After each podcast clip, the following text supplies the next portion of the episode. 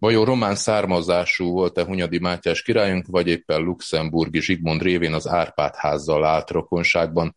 Többek között ezekre a kérdésekre is választ adhat az a kutatás, melyet a Magyarság Kutatóintézet munkatársai végeznek genetikai alapon.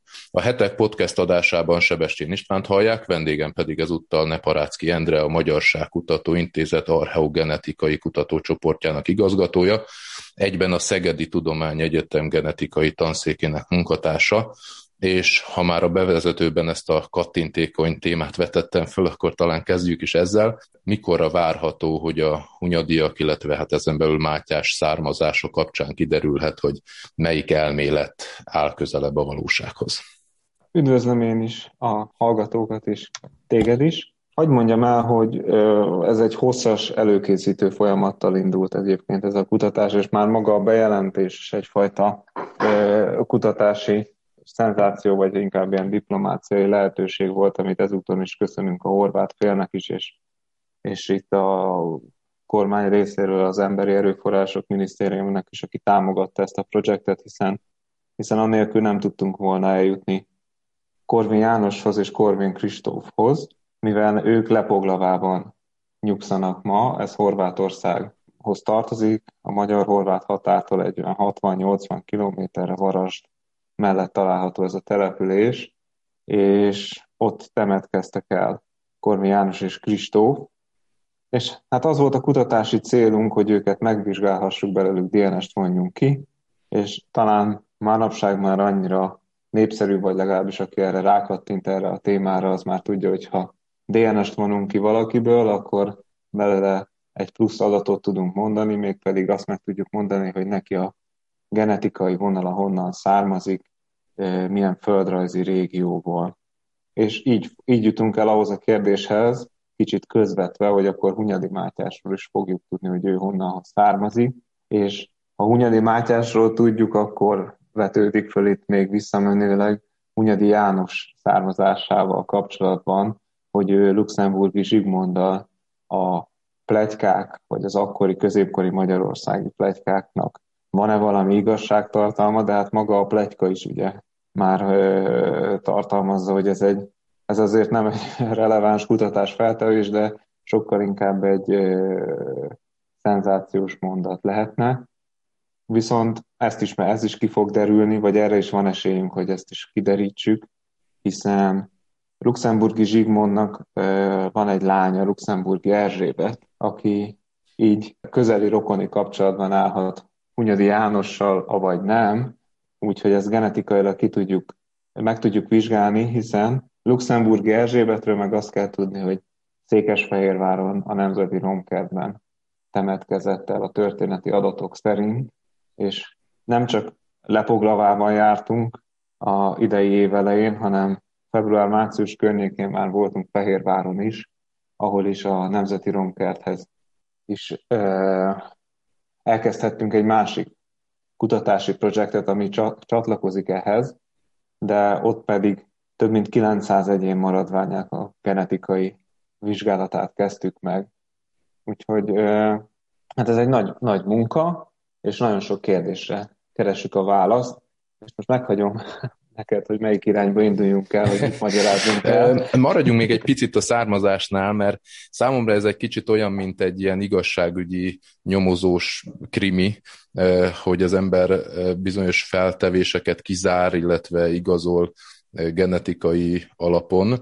Ugye nagyon szerteágazó azoknak a hipotéziseknek a köre, amelyek a hunyadiak származásával kapcsolatosak. Van ebben kun szál, román szál, aztán a, amit te kifejtettél a luxemburgi Zsigmondnak, a pletykák szerint a törvénytelen fia volt Hunyadi János.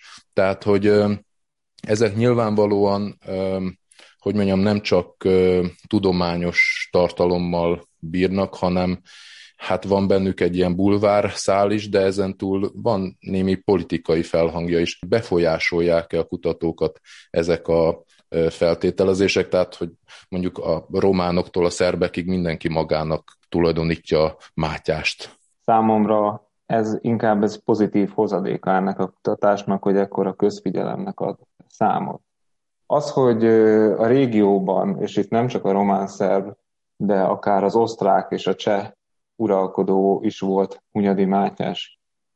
Ilyen téren ők is magukénak valhatnák Hunyadi uh-huh. Mátyást, és vallják is abban a szempontból, hogy ő egy reneszánsz uralkodó volt, és az akkori középkori Európának a nyugodtan mondhatjuk a méltán kiemelkedő uralkodója volt, nem hiába verte vissza sikeresen a törökök támadását, az a reménnyel, hogy ut- akkor is ugye Nyugat-Európától kérlelte Hunyadi a sok-sok levelében a segítséget, Hunyadi Mátyás, és hát a Nyugat-Európa hagyományaihoz méltóan nem segített akkor se a Közép-Európának, hm. és de ettől függetlenül megállta a helyét, és megvédte nem csak ugye a magyarokat, hanem minden nemzetiséget, ami az ország határon belül volt, és itt egy békés korszakot hagyott maga után, ha bár nehéz korszakot, mert ugye az is emlékezhetünk rá, hogy nagyon sok adót szedett be pont a háborúk öntartása miatt, és talán a kortársaik nem is örültek neki ennek a sok adónak, viszont a későbbiekben, amikor betörtek a törökök, akkor rájöttek, hogy sokkal jobb volt inkább adót fizetni, és örülni neki, hogy megvédte a, az ország határait Hunyadi Mátyás. Visszakanyarodva ez az egész történethez, én inkább örömmel tekintünk rá, és azt szeretném kihangsúlyozni, hogy mennyire jó, hogy mindenki szeretné magáénak vallani. De azt azért az egyértelmű, hogy Hunyadi Mátyás az egy magyar uralkodó volt. Ő magát magyarnak a... tartotta. Tehát, hogy magyarnak nem... tartotta, uh-huh. ezen nincsen igazándiból vita szerintem, uh-huh. úgyhogy az, aki, aki ezen szeretne vitatkozni, az ö, gyakorlatilag keveri a fogalmakat. Tehát ugye, hogy aki aminek vallja magát, az azon nem, nem változtat esetleges genetikai származása. Tehát a uh-huh. kettő fogalom teljesen más. Ezért a kutatók szemében föl sem merül a, az, hogy most meg tudnánk egyáltalán változtatni egy Habsburg uralkodónak az osztráknak vallotta magát esetleg, uh-huh. azt, azt sohasem fogja megváltoztatni azt, hogy hát igen sok nemzetiség genetikáját idézőesen ki lehetne mutatni egy Habsburg uralkodónak a, a vérében. Úgyhogy, és akkor most ilyen szempontból akkor minek mondaná? Nem, annak a Habsburg uralkodónak meg tudjuk mondani az adott uralkodónak az anyai származásán, az apai származásán, meg tudjuk a teljes genomanalízisét, amivel a közeli családtagokat tudjuk azonosítani, és ha esetleg ennek az uralkodónak nem ismertük a személyazonosságát, mert földút sírban találtuk, akkor ezen támpontok alapján a személyét magát tudjuk azonosítani, és akkor itt a legelejére visszamegyek, hogy ez, ezért hívjuk én, jó magam is, középkori igazságügyi analízisnek gyakorlatilag hm. Uh-huh. hiszen személyeknek az azonosítását szeretnénk elvégezni. Emellett van egy ö, hozadéka is, mert meg fogjuk tudni mondani a férfiágú genetikai leszármazását, meg fogjuk tudni mondani a női ágú leszármazását egy-egy edénnek, melyik földrajzi régióból származott, tehát ö, sok plusz adatot is fogunk a remélhetőleg a személy azonosítás mellé mondani, de, de ezek genetikai adatok, és a történelmi tényeken, vagy a történeti tényeken ö, nem fognak változtatni. Uh-huh. Beszéljünk talán ezen a ponton egy kicsit arról, ha lehet szakmáról beszélni úgy, hogy az közérthető legyen, hogy mire alapul ez a, ez a vizsgálat, ez a kutatás, tehát hogy ma ugye divat a genetika, illetve a származások utáni kutakodás, hogy néz ki ez ebben az esetben? Annyiban különbözik a mostani, most élő emberektől az archaikus, tehát az egykor éltek kutatása, hogy mi nekünk kicsit sokkal nehezebb dolgunk van, mert a csontok 500 ezer évvel ezelőtt élt emberekből származnak, és az abban megőrződő DNS, abban megőrződő örökítő anyag nagyon fragmentált, és nagyon kics, kis mennyiségű egy csontforban. És ez a technológiai nehézség, amit, egy, amit a, a laborunkban most már meg tudunk oldani, hogy ki tudjuk nyerni egyáltalán. Tehát ez egy, nem egy e, triviális dolog kinyerni egy csontmaradványból a DNS információ, és annak a DNS információnak is van több, e, több öröklődés menetet mutató része, és ahogy itt említettem, van az Y-kromoszóma, ami a férfi ágon öröklődik, ezt is lehet vizsgálni, az apáról fiúra száll, talán említettük a mitokondriális anyáról, a gyermekekre száll, az egy anyai öröklődést mutat, és ami most hatalmas ugrás számunkra, számunkra, mint markás biológusoknak is, hogy nem csak a, ezt a két viszonylag kisebb részét azonosítjuk a teljes örökítőanyagnak, hanem a teljes örökítőanyagot is most már azonosítjuk. Ezért is ez azt jelenti, hogy a maradék 22 úgynevezett autoszomális kromoszómának is leolvassuk a teljes DNS sorrendjét. Ez így összesen több mint 3 milliárd betűt kell elképzelni, uh-huh. ugye négy nukleotid váltakozik, többszörös lefedettségben.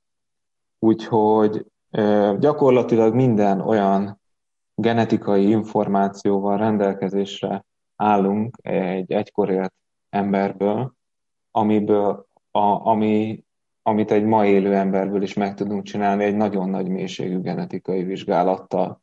És ez azért ö, szenzációs vagy előrelépés, mert azért néhány évvel ezelőtt nem lehetett ezt megoldani. Vagy úgy szoktam érzékeltetni, hogy a 2000-es években volt, hogy először egy ma élő emberből ö, sikerült meghatározni a teljes örökítő anyagot, ezelőtt akkor 21 évvel. Okay. Ezt a, a hallgatók úgy tudják elképzelni, hogy az Amerikába sikerült, és ilyen repülőgép hangárokba ö, voltak felállítva a gépek, és az több évig tartott a folyamat, hogy egy embernek leolvassák, az örökítő anyagát egy repülőgép hangárokba egymás mellé párhuzamosan állított szekvenátoroknak. És most ott tartunk, hogy ezer évvel ezelőtt ért emberekből olvasunk le teljes genomadatokat, töredezett DNS adatokat, sok százból, vagy itt a, ugye Fehérvár több mint 900-ból fogunk évek alatt. Tehát ez azért egy, annak, aki benne van, vagy számomra ezért egy hatalmas fejlődési ívet mutat, ez laikusként is teljesen fogható, hogy ez mekkora nagy fejlődés és áttörés. Az egyénre vetítve, tehát az adott történelmi személyiséget tekintve, ennek a rengeteg-rengeteg genetikai adatnak a segítségével mit lehet megtudni? Tehát milyen mélyen lehet az ő családjukban kutakodni?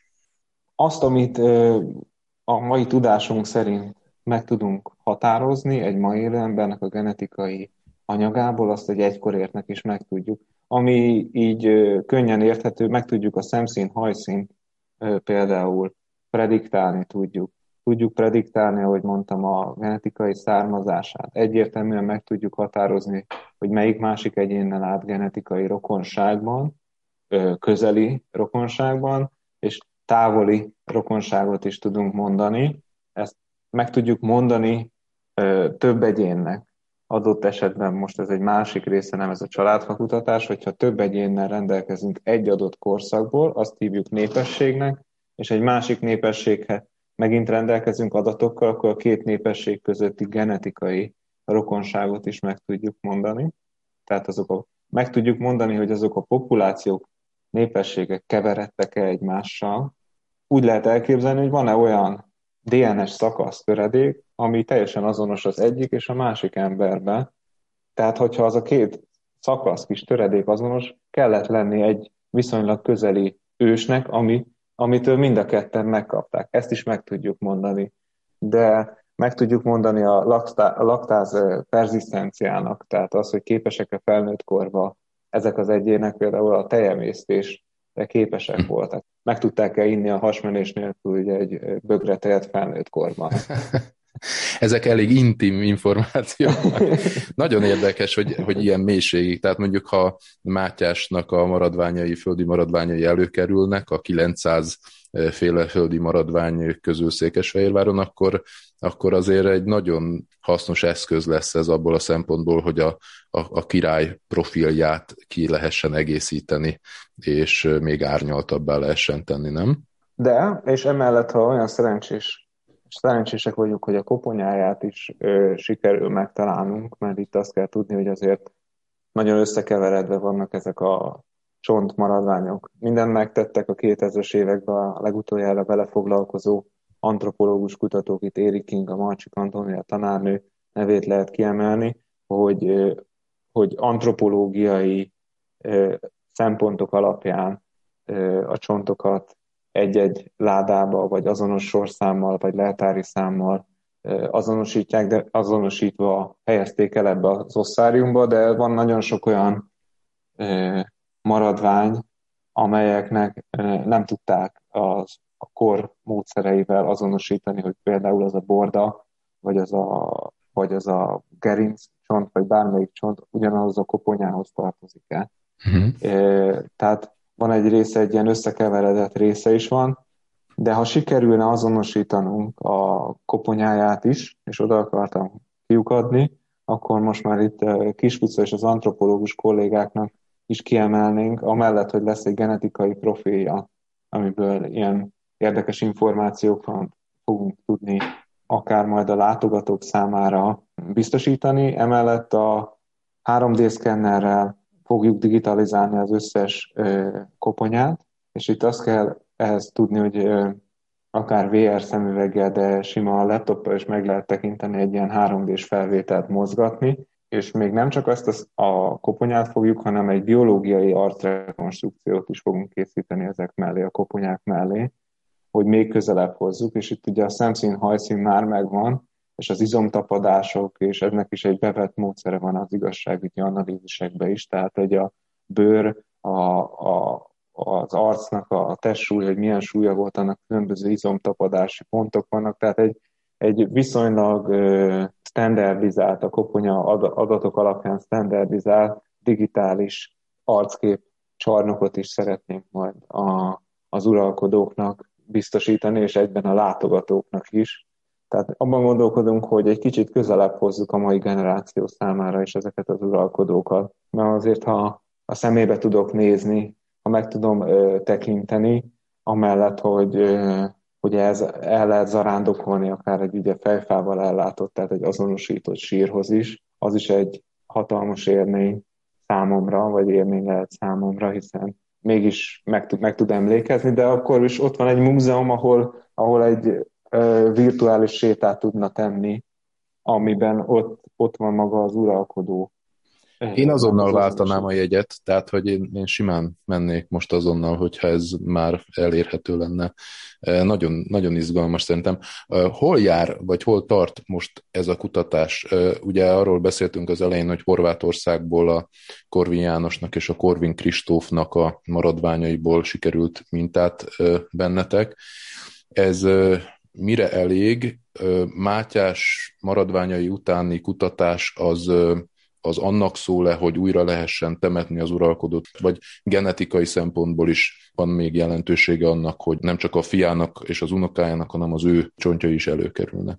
Alapvetően a Korvin János és Kristófnak azt már sikerült bejelentenünk, vagy hát ö, sajtóközlemény jelent meg róla, és itt is elmondhatom, hogy sikeresen azonosítottuk, a, tehát kinyertük a DNS extraktumot, tehát a csontportba megőrződött, tehát nem minden csontmaradványba őrződik meg egyébként a DNS, 10-ből 9, tehát van 10% amikor nincsen DNS a csontmaradványban, vagy nem sikerül izolálni, de szerencsénk volt Korvin János és Kristóf esetében megmaradt, és most már rendelkezésünkre áll a DNS profil is. Azt el lehet mondani, hogy az apa-fiú kapcsolatot is sikerült kimutatnunk, tehát nem csak az antropológiai és történeti adatok alapján biztos volt, hogy Korvi János és Kristóf, hanem most már genetikailag is az apa-fiú kapcsolat is megerősítette. Most egy szakmai kézirat születik ebből a, a, a munkából, és azután tudunk beszélni a nyilvánosság előtt is a Y-kromoszómás származásukról, a Hunyadi családnak, úgy a mitokondriális és a genomiális származásáról, tehát azt már most ilyen felcsigázásnak hangzik, de ez rendelkezésünkre áll, tehát a Hunyadi család genetikai származásával már rendelkezünk. Már tudjátok? Így van, csak egy szakpublikációba kell megjelennie, és utána... És ez mikorra várható? Eh, ez egy hosszas ilyen review hívják ezt a folyamatot, amikor beküldjük egy nemzetközi folyóiratba, ők ott kiküldik ellenőröknek, akik elolvassák és validálják, hogy azok a kísérletek megismételhetők, akár meg is ismételhetik, bekérik az adatokat, és egyfajta, hát egy szakmai ellenőrzésen végig kell mennie, ez nem, nem olyan gyors, mint ahogy szeretnénk, de, de hát azért lássuk be most 500 éve nem volt plusz adatunk Kormi János és Kristófról, most ez a néhány a hónap. Pár hónapot hogy... már kibírjuk, igen. igen, igen, igen, igen. Ezt érdemes kibírni. Mondhatni a Hunyadi család genetikai származása, férfiak genetikai származása az elérhetővé válik, nem sokára is ezekről az eredményekről be tudunk számolni.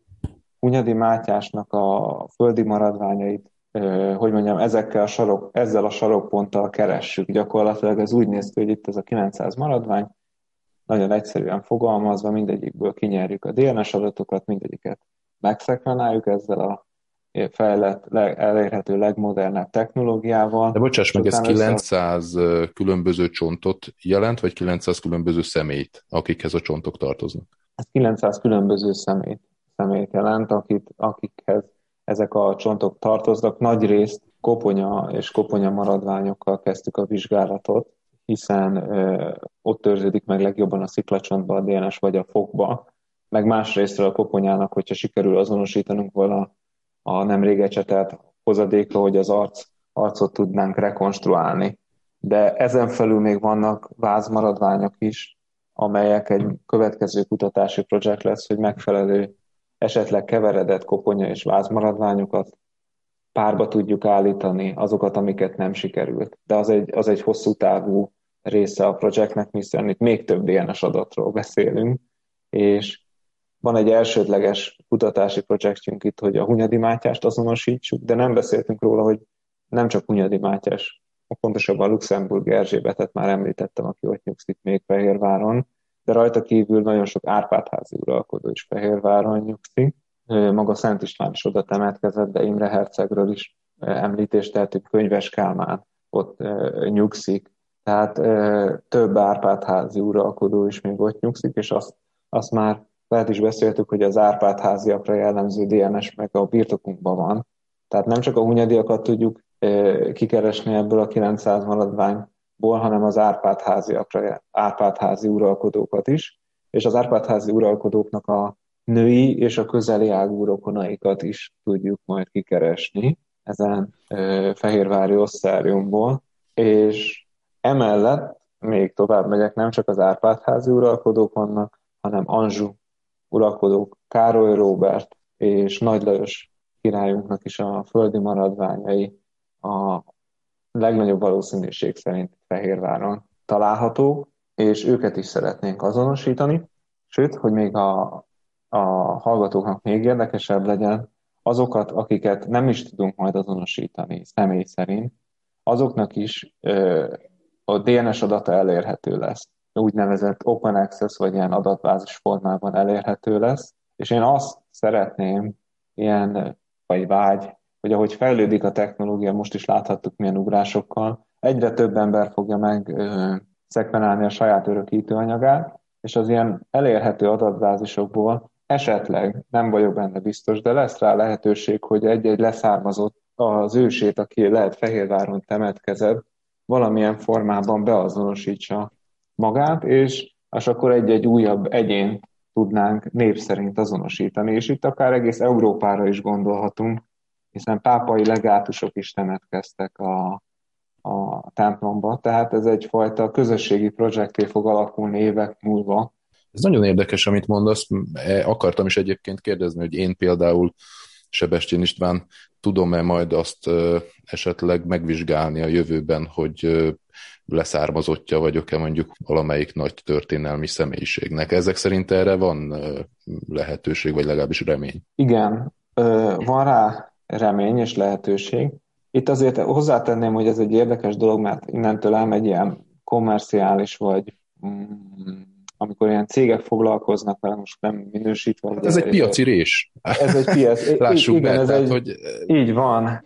Csak, csak ott sok esetben az emberek vagy az emberek gondolkodása miatt, vagy a, a, egy kisarkított példával, hogy akkor nem rólad, hanem nem Farácz Kendre, én mindenképp azt szeretném, hogy, hogy egy nemesi családfára legyek visszavezetve, sőt, ez így volt följegyezve, és akkor elhivatottan mindenképp valakire vissza szeretném vezetni magam, sőt, akkor szerencsés esetben azt mondják itt a genetikusok, hogy Hunyadi Jánosnak is megvan visszavezetve valamennyire a DNS-e, tehát oda is vissza tudnám vezetni, nekem a feljegyzésemben megvan, hogy a Hunyadi családi leszármazott vagyok, vagy a családi hagyomány. Nem én, ez most feltevés, de aki ezt felteszi, és utána akár sok esetben csalódást is okozhat a genetika, mert nálunk nincsen prekoncepció, most az vagy, vagy nem, nem kell túlzásokba esni, de sok es, a legtöbb hunyadi leszármazott esetében kijönne, hogy nem ő, nem hunyadi leszármazott, ugye, mert egyébként a Korvin Jánossal kihal, a Korvin Kristóffal, bocsánat, a férfiágú családja a hunyadi családnak, úgyhogy a történeti adatok alapján csekély az esély, hogy találunk ma élő egyenesági leszármazottat. Ebből az egészből a gondolatban azt szeretném kihozni, hogy nagyon félre tud vinni ez a piaci rés, mert viszont ők azzal reklámozzák, hogy ugye megtaláljuk az Árpád ősödet már maga egy prekoncepcióval vagy egy feltevéssel reklámozzák, hiszen az a figyelemfelhívó, és akinek nem találják meg, ő akkor már rosszul érzi magát, és pénzt adott ki, hogy neki megtalálják ezt az ősét, de nem találták meg.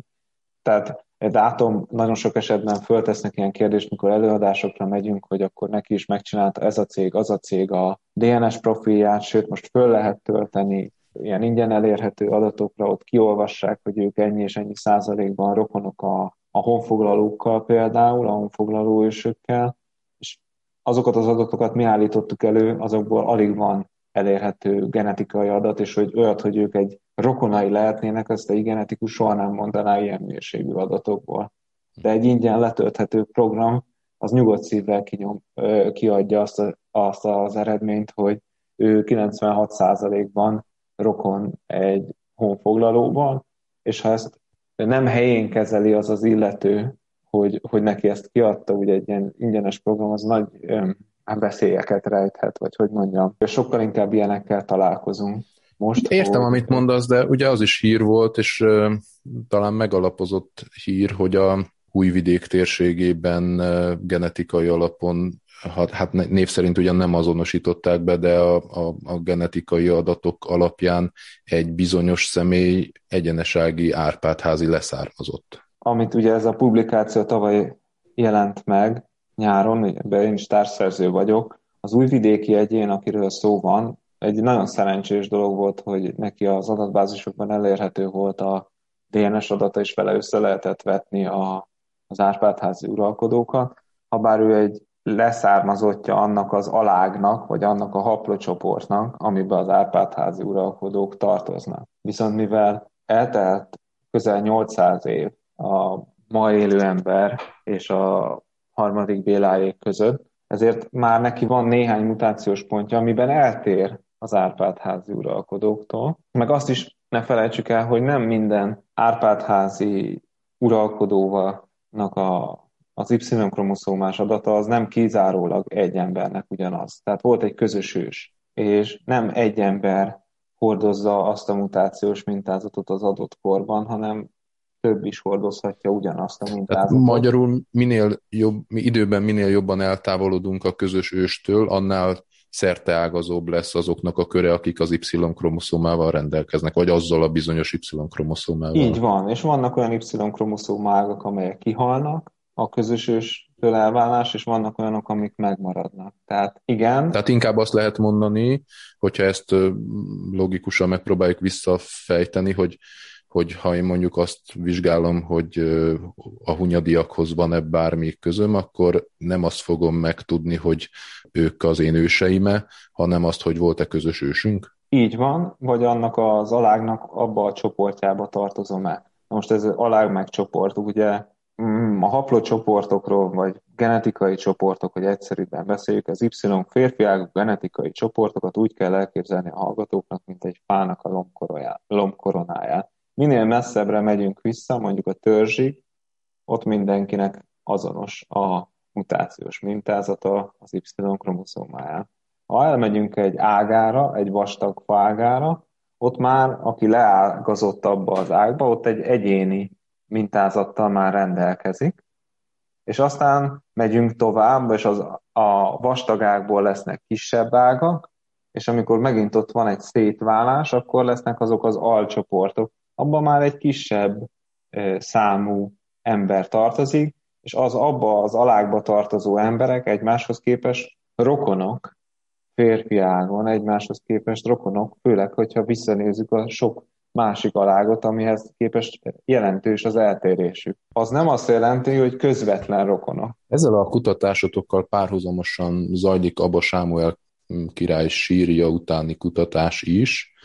Beszéljünk erről is, hogyha lehetséges. Hol tart ez a, ez a kutatás? Itt a Régészeti Kutatóközpont munkáját kell Makoldi Miklós nevét és a feltáró régészeket mindenképp ki, ki kell emelni. Ez egy szenzációs, vagy hát egyedülálló kutatás a Kárpát-medencébe, hiszen királyi központ feltárása azért nem minden időszakban van. Ugye az Abasáron zajlik most jelenleg, ugye? Tehát ott egy, egy ilyen királyi van. központ Abasára... feltárásáról van szó. Abba Sámuelnek Abbasáron volt a néphagyomány szerint, a, vagy van a sírja, viszont feltáratlan volt, sőt, ráépítkeztek erre a bolt tetőn lévő, lévő Bencés Kolostorra az előző rendszer idején egy műfházat, egy házat építettek rá a rotundára, lebetonozták gyakorlatilag a templom helyét. Most ez egy, nem egy kiváló megoldás ugye egy műemlékterületnek a megóvására, de ez történt, és neki láttak a kutatók ezt a területet letisztítani. Gyakorlatilag először a lebetonozott résznek a föltárásával kezdték meg a, a régész kollégák a, a feltárást, és ők maguk is meglepődtek, hogy mekkora a templomról beszélünk. Majdnem ezer négyzetméter a feltárás most már. Úgy indult, hogy ugye van egy kis rész, és hát ha egy kicsi nemzetségfői vagy egy kisebb, de már egyre nagyobb, és több sírt is már tártak föl a kollégák. Ezekben a sírokban volt 14.-15. századi e, sírfedlap, amin az Aba nemzetségnek a, címerállata volt koronával ellátva, koronával csak azok lehettek, akik vagy királyi udvarban szolgáltak, vagy valamilyen kapcsolatban álltak a királlyal, tehát azért nem akárkiknek lehetett koronás sírfedlapjuk, és találtak ilyen 14. századi e, sírokat is. Ezeket még a tavalyi év végén elkezdtük vizsgálni, és genetikai vizsgálatra hozzánk kerültek az Archeogenetikai Kutatóközpontba, és minden itt is templomtéren belül feltárt maradványnak a genetikai vizsgálatát el fogjuk végezni, és az a kérdésfeltevés, hogy hogy tudjuk ugye azonosítani. Esetleg, ha olyan szerencsés helyzetben vagyunk, hogy megtalálják azt a háborítatlan sírt, aminek a sírfedlapjára még rá is lenne írva, hogy Abba Sámuel, az lenne a, a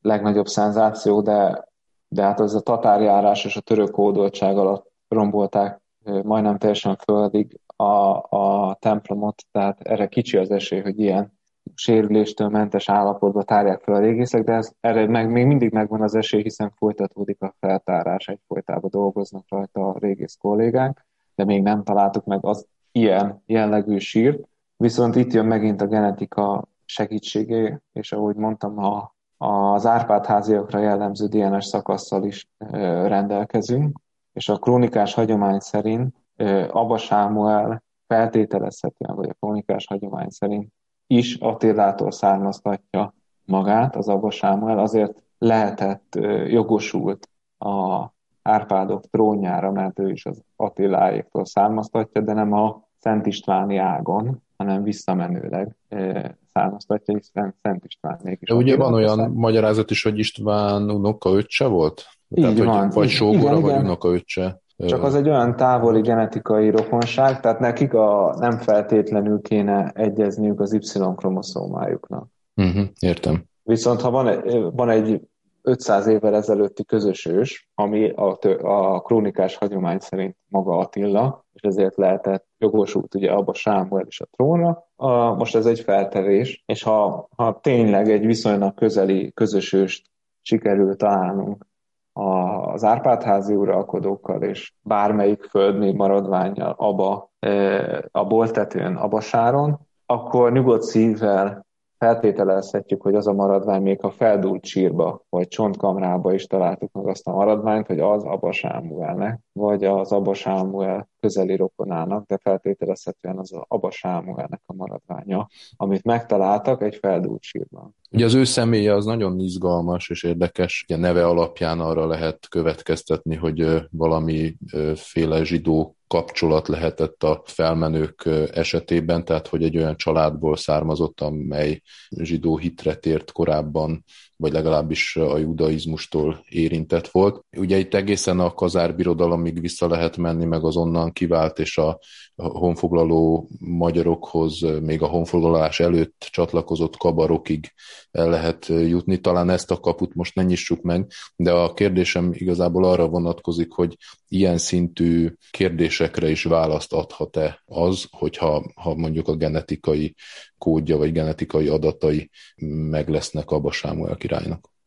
Igen, a Kazár birodalomban ugye azt mondják, hogy erre is van egy hagyomány, hogy ugye ott fölvették a izraelite vallásnak egyik fajtáját, a vezető réteg fölvette, és ugye a honfoglalók is élhettek a Kazár birodalomba. Azt kell mondanom, hogy genetikailag ezt, ezt nem fogjuk tudni megfogni se pro, se kontra, de az egy maga egy érdekes dolog, és, és a honfoglalók esetében önmagában érdekes, vagy a megelőző népességek esetében, hogy szerintem az összes világvallással már akkor volt kapcsolatuk. Tehát nem, hogy csak a judaizmust ismerhették, hanem ismerték a kereszténységnek a korai formáját, ismerték szerintem a, az iszlám a korai formáját, hiszen a cseppén az is jelen volt, és szerintem egyfajta vallásszabadság, ha ez, ez ilyen elvonatkoztatott gondolat lehet az egész történetről, de nekik egyfajta vallásszabadságuk volt a korai magyaroknak szerintem, és mindenféleképp valamiféle egyistenhit, hiszen a tengrizmus, a másik ilyen természetvallás is valamennyire az egyisten hit felé ment. És a magyar hagyományban is egyébként, hogyha később megyünk a kora középkorig is, nálunk a vallási szabadság messze századokkal előzte meg mindig a Nyugat-Európának a, a gondolkodását a Kárpát-medence. Tehát olyan szintű vallásszabadság volt mindig a Kárpát-medencében, hogy ez szerintem akár visszamegy itt az ősöknek is a, a gondolkodására. Még egy utolsó kérdést engedj meg. Múltkor egy interjúban hosszasan csak erről beszéltünk, de azóta eltelt egy bő fél év, és érdekelne, hogy az Árpád házi királyokkal kapcsolatos archeológiai kutatások hogy állnak. Ugye annak az a lényege, hogy megállapítsátok, vagy megvizsgáljátok, hogy az Árpád házi királyoknak van-e genetikai kapcsolata a hunokkal.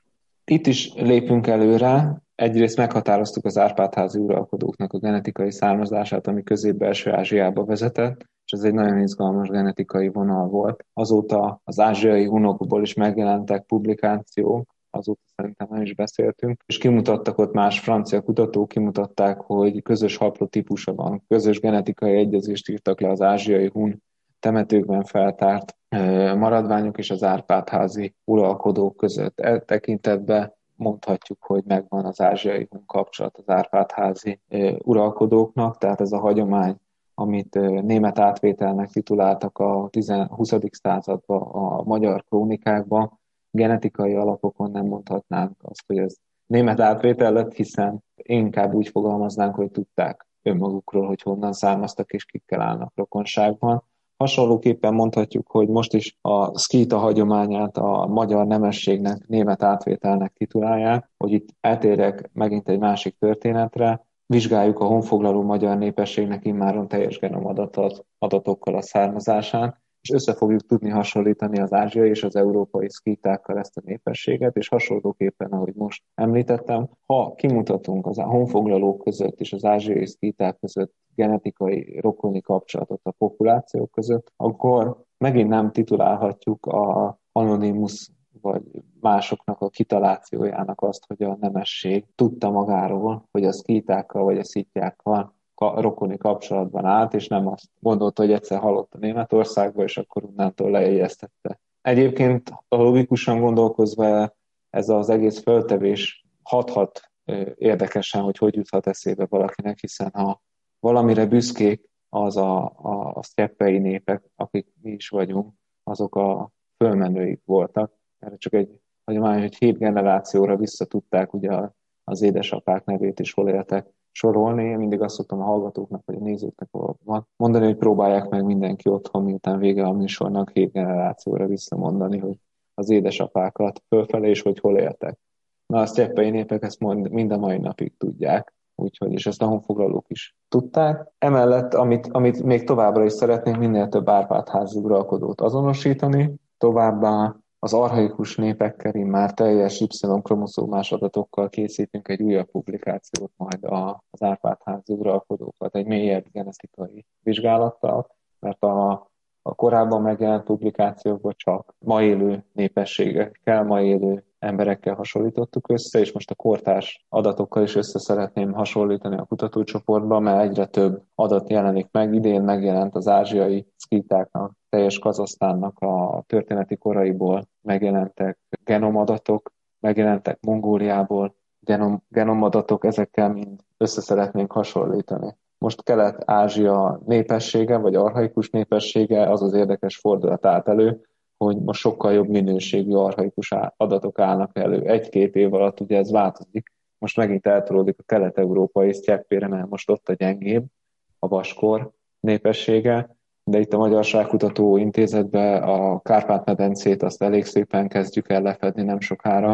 A honfoglalástól megyünk teljesen vissza a szarmatákig, tehát a különböző történeti korokban, úgyhogy egyre több adatunk lesz, és érdekes módon egyre inkább a kortárs történeti adatok erősödnek vissza, és ez talán meglepő, de másik oldalról nem olyan meglepő, hiszen lehet, hogy a kortársak jobban tudták, mint a 20. századi gondolkodó. Nagyon érdekes, köszönöm szépen a beszélgetést. Alig, ha nem fogjuk még folytatni, majd a következő publikáció kapcsán, különös tekintettel a Hunyadiak és Mátyás származására. Neparácki Endrével beszélgettem a Magyarságkutató Intézet archeogenetikai kutatócsoportjának igazgatójával, Köszönöm szépen a lehetőséget, és további jó munkát, sok sikert kívánok. Köszönöm szépen én is.